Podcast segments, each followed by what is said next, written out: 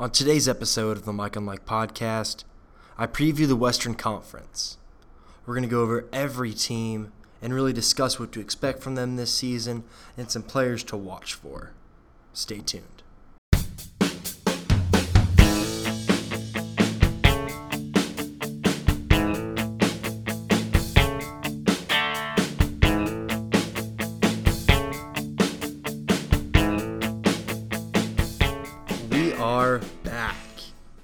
Another episode of the Mike and the Mike podcast. We're about a week in to the NBA season. But today we're just going to focus solely on the Western Conference, and I'm going to do my best to give my predictions that I had before the season starts and before really I've seen any basketball.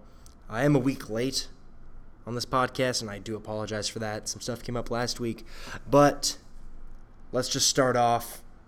The Western Conference is 10 times better than the Eastern Conference is this year. The amount of talent that the Western Conference has is twice that of the Eastern Conference. And I think that the gap between the top and the bottom is still just as big as the Eastern Conference because the Lakers and Suns are so bad. But I really do think that those middle tier teams in the West are could easily be a top 4 team in the East. So let's start at the bottom, and we're going to work our way up, just like we did with the Eastern Conference with Reed last week. And let's start off with the Phoenix Suns. Um, I mean, really, where can you start? They fired their coach Earl Watson after the first three games. They got blown out in the first game by uh, 40 plus points, I believe. And I really, I expected a lot more out of the Suns. Honestly, I didn't think they'd be competing for a playoff spot. But I thought they'd be in the 11 12 range, middle of the Western Conference. Not great, but really not as bad as they have been in recent years. But this whole Eric Bledsoe thing also really throws a wrench into their plan. It looks like they're going to have to tank again this year. Bledsoe's not requested a trade, but it seems like he won't ever play for the Suns again. And that really leaves the Suns with a limited backcourt. Uh, they have still, you know, Devin Booker's a really good player. They just drafted Josh Jackson, who's more of a wing player. Um, and they have Brandon Knight. But they really don't have much direction. And the, the difficult part with Phoenix is they haven't exactly hit on all their draft picks. It is early, but Dragan Bender and Marquese Chriss both don't look like they're going to be star players in the NBA. But Devin Booker really does look like he's going to be a star. And what we've seen from Josh Jackson so far has been positive. He hasn't created much offensively, but he has looked up to the speed that he really needs to be in order to play the amount he will this season. I think the Suns are really going to be at the bottom of the Western Conference. And the culture there really needs a change. And I don't think that's going to happen with the current general manager and owner, to be honest every decision that they've made so far has really you can question it and really you know ask why. So I think so. In order for Phoenix to get better, stuff at the top at the top has to change and work its way down. So Phoenix is going to be really bad this year, and one of the most hyped teams this season is the Los Angeles Lakers and the Lonzo Ball show. So far in you know Lonzo's first game, he went up against Pat Beverley and he did not look up to speed. He really he looked like a deer in the headlights, and Pat Beverley really just imposed himself onto Lonzo Ball like he has against really elite point guards like Steph Curry, John Wall, and really players like that. But Lonzo Ball also bounced back.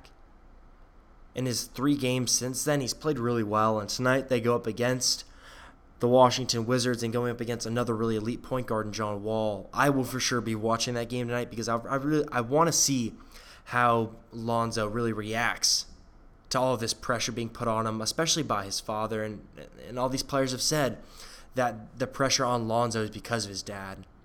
But really, besides Lonzo Ball and the Kyle Kuzma clan that is forming in LA, the only other really good player on the Lakers is Brook Lopez.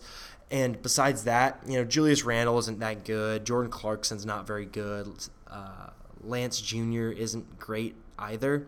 So this team is going to be at the bottom of the Western Conference, and they're not going to be anywhere near a playoff spot, regardless of what LeVar Ball wants everyone to think. They're really not going to be a very good team. And a team that really has flipped the script is the Minnesota Timberwolves. Last season, they finished 13th with 31 wins, 31 and 51 record, and they got Taj Gibson, Jeff Teague, Jimmy Butler to add to that roster. So they're now a lot more deep. And they also have Jamal Crawford, who really isn't great, but he's not a horrible player to have on your bench just for those one or two games that he does get hot throughout the season. I really like the Timberwolves.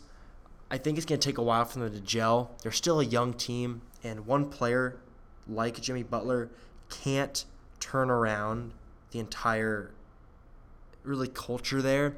It's going to come down to Tibbs and really making these players play defense. And so far this season, Karl-Anthony Towns hasn't looked like the defensive presence that he could be. But I really like the potential with this team that maybe not this year, but in seasons in the future, they can really be something to really look at and watch out for, especially with the new Andrew Wiggins contract. That core of Wiggins, Towns, and Butler is going to be in Minnesota for years to come. And they really, I see them as the closest to challenging the Warriors in the future. Because we'll get to the Thunder and the Rockets a little bit later, but I think they're more built to beat the Warriors now, not later. So next up is the Sacramento Kings. They had a weird offseason. They drafted De'Aaron Fox and Frank Mason. Uh, shout out Frank Mason.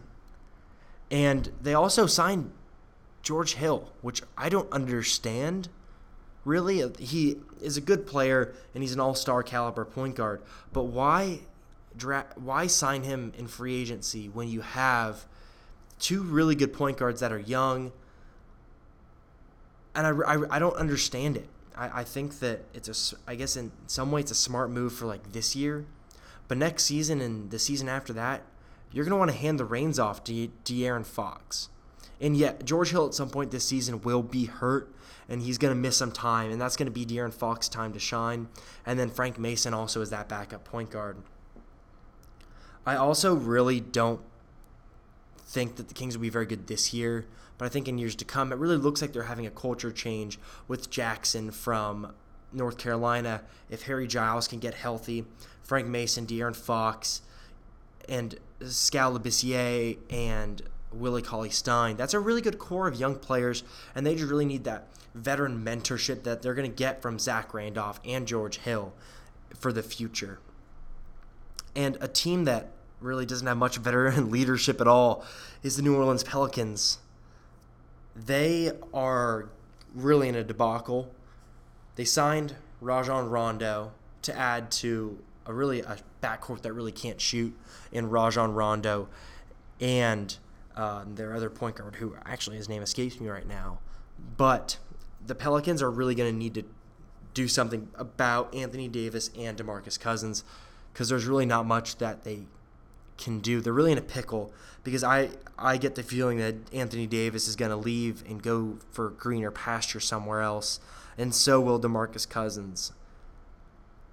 So they need to trade either one of them, and I think they're going to get a bigger return from trading for trading Anthony Davis. A young player that I like in New Orleans is the Kansas center Cheick Diallo. He played a little bit last year, but he's got a lot of room for improvement, and I think that he could be a solid role player and really an energy guy off the bench in the future NBA. But he's not going to be the solution for the Pelicans, and they really, besides Davis Rondo, and Cousins, they really don't have many household names that are really going to draw fans in and get the team money. And I wouldn't, I wouldn't be surprised if in the next five to ten years the Pelicans move, because New Orleans, as great of, of a football town as it is, they really aren't a basketball town, and they're really going to need to move. Hopefully, I really hope to Seattle. I'd love to see Seattle get a team. I think that having such a large city in in Seattle not having an NBA team is really kind of ludicrous, and the amount of it really was a basketball city before the Seahawks got good, and they love the Supersonics, and to have a team go back there would be really awesome to see. As for the Dallas Mavericks, Dennis Smith Jr. looks like a player so far. He really looks good, and a lot of teams are really gonna scratch their head and wonder why they passed. Mainly the New York Knicks because Frankie Ntilikina hasn't played yet this season, and I don't know when he's going to be back to play.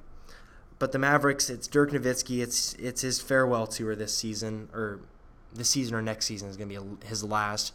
But I really like Dennis Smith Jr. as a piece for them. Nerlens Noel also. I think that combination between Noel and Dennis Smith could really be formidable this year. Wesley Matthews, not bad. He's a solid player that they have, but I think really the Mavs are going to try and push for that eight seed, but I don't see them really getting anywhere near it. As the teams like the Nuggets and Grizzlies and Timberwolves have really like closed that gap there. So moving up to the number nine seed from last season, who got 40 wins, is the Denver Nuggets, and a lot of people are picking them as almost a dark horse this season because they got Paul Millsap and they also have Nik- Nikola Jokic. But the Nuggets' problem really lies in their ball handler. They just waived Jameer Nelson, who is assumed to be their starting point guard, to sign Richard Jefferson, and now it looks like it's going to be Emmanuel Mudiay or Jamal Murray bringing the ball up. And I really don't like either of those guys handling the ball as a primary ball handler. As an off ball players, I like both of them, but you can't run your entire offense through Nikola Jokic and have Jokic bring up the ball all the time. That's just not going to work. So I think the Nuggets really need to find someone that's going to be a solid primary ball handler that's not going to lose them the ball. And that's going to be good at distributing to the shooters that they do have because they do have a lot of shooters and they have a really talented team and a really deep team, but they're really just missing that one ball handler. And a team that has two very good ball handlers is the Trailblazers. They've got Damian Lillard, CJ McCollum. I really like Jusuf Nurkic on that team. And I really, going into the season, your Nurkic is their key player. If he doesn't play well and he plays like he did with the Nuggets, they're going to be in a whole heap of trouble this year. I don't think they're going to make the playoffs. I think just the other teams around them, the Nuggets and the Mavericks, are really going to push them out. But overall, what Terry Stotts has done with that team is really good. And now with John Collins coming in as another big man, I think they're really built for the future. And I think they're going to be a very good team to watch for as Damian Lillard and CJ McCollum continue to improve year after year. For the Memphis Grizzlies, I really didn't expect much out of them this year. They had a really interesting offseason. They lost Zach Randolph, Tony Allen, and the grit and grind era seems to have come to an end. And it really seemed it also Memphis is now Lawrence 2.0.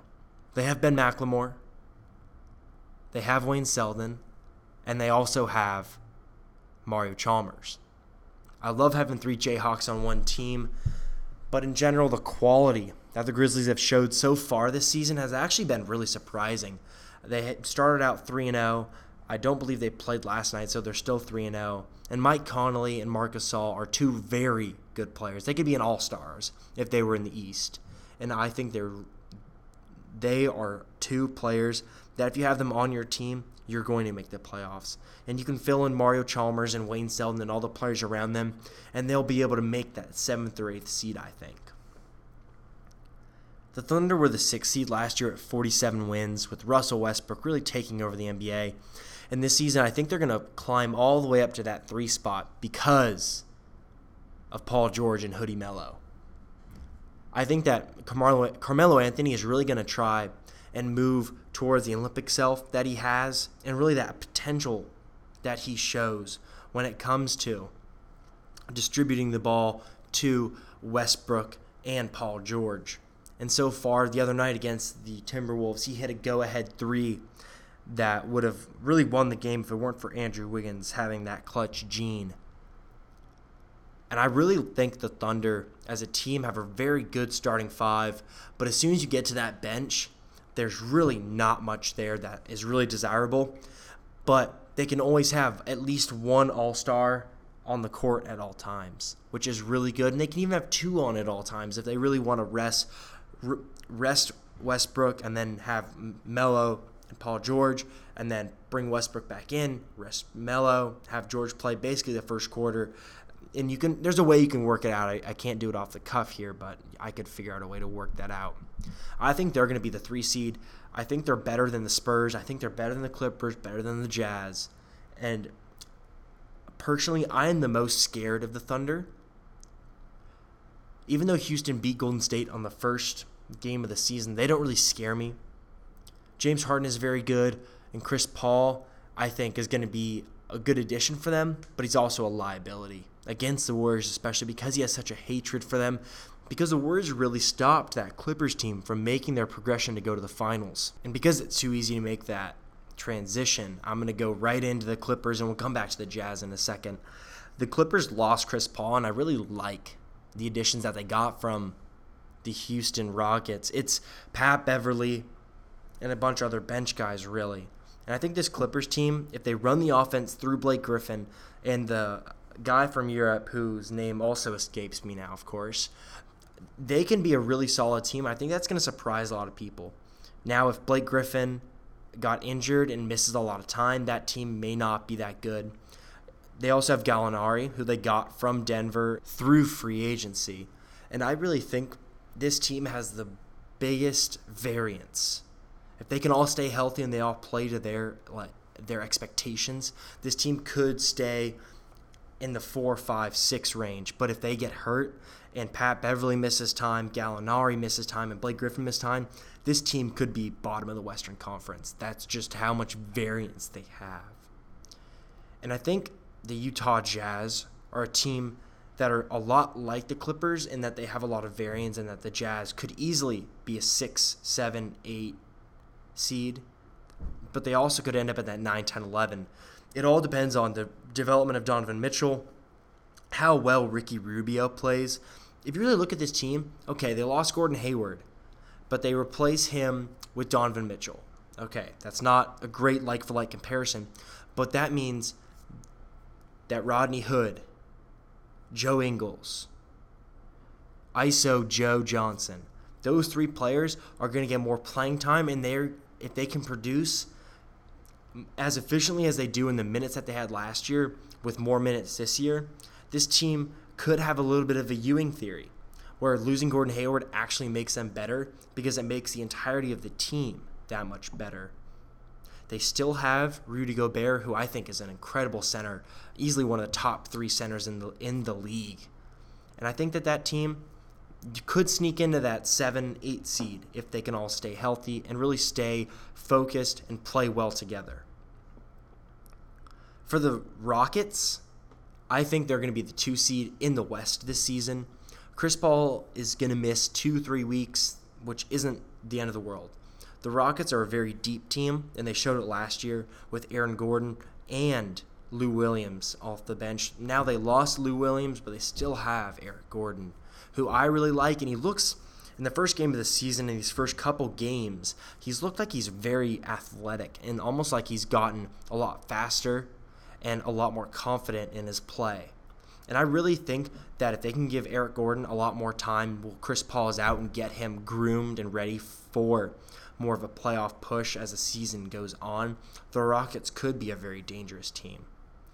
I think their weakness really does still rely on their defense. I don't think they have that defensive stopper.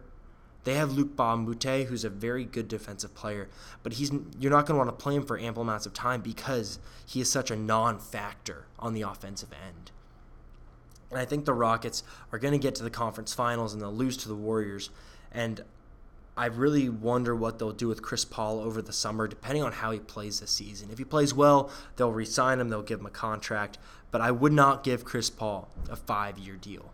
I would give him a two to four-year deal, not five. Four is even pushing it, honestly. A two to three-year deal is what you want to look for because Chris Paul really is on the other side of 30 right now, and he looks like he's on his way down production-wise.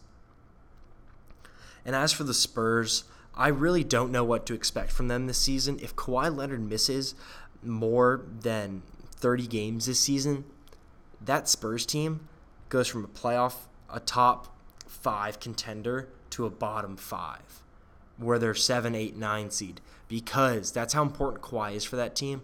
And they really don't have much defense, athleticism at any other position. DeJounte Murray's looked really good so far, as a backup to Tony Parker, and they still have Danny Green. Lamarcus Aldridge has also looked very good, but again, they're not that athletic without Kawhi Leonard. And in this day and age, you need athleticism at least four of the five positions. Lamarcus Aldridge doesn't give you much athleticism, and really Tony Parker doesn't either, and Pau Gasol doesn't either. So really, Kawhi Leonard is the key for the Spurs. And if he can stay healthy, I think the Spurs are going to be that four seed. And that's going to bring us to the Warriors. I don't need to talk about much about the Warriors. They are that good of a team. I'm not freaking out. They're one and two right now, or maybe they're two and two now. Yeah, they're two and two now. And I'm not freaking out with two losses. People thought they were gonna. You hear like people like Bill Simmons talking about how the Warriors could win 75 games. That's just unrealistic. their season a couple years ago was unprecedented. There was a lot of revenge that they had, and you saw what happened. They ran out of gas in the finals and they've learned their lesson from that. And I think that they're really going to focus on just make sure they get the one seed, which I think this year 65 wins could get you the one seed. And I think that once they get the one seed, they'll coast. Same thing through the first and second rounds of the playoff. Then the conference finals, boom, it's game time. And I think the Warriors will win again this year, as I said at the beginning of the podcast. And I really, they're a must watch team. Any chance you get, go watch them. Jordan Bell is an incredible rookie. He's not going to win Rookie of the Year. He's not going to get any sort of recognition, but I think he's a solid player that they added from the 32nd pick that they bought from the Chicago Bulls. So, just to recap, the Warriors are going to come in first place. Then the Rockets, Thunder, Spurs, and Timberwolves will round out the top five. The Clippers, Jazz, and Nuggets are going to round out the rest of the playoff teams. And the teams that will be in the lottery will be the Grizzlies at number 9, then Trailblazers, Pelicans, Kings as 10, 11, 12.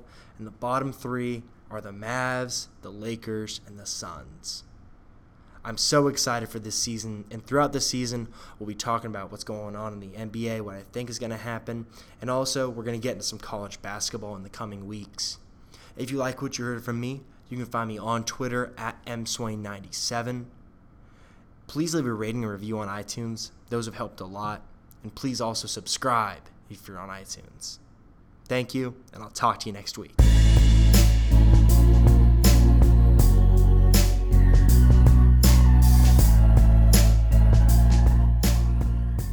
Thank you to Kevin MacLeod of Incompetech.com for all music used in the making of this podcast.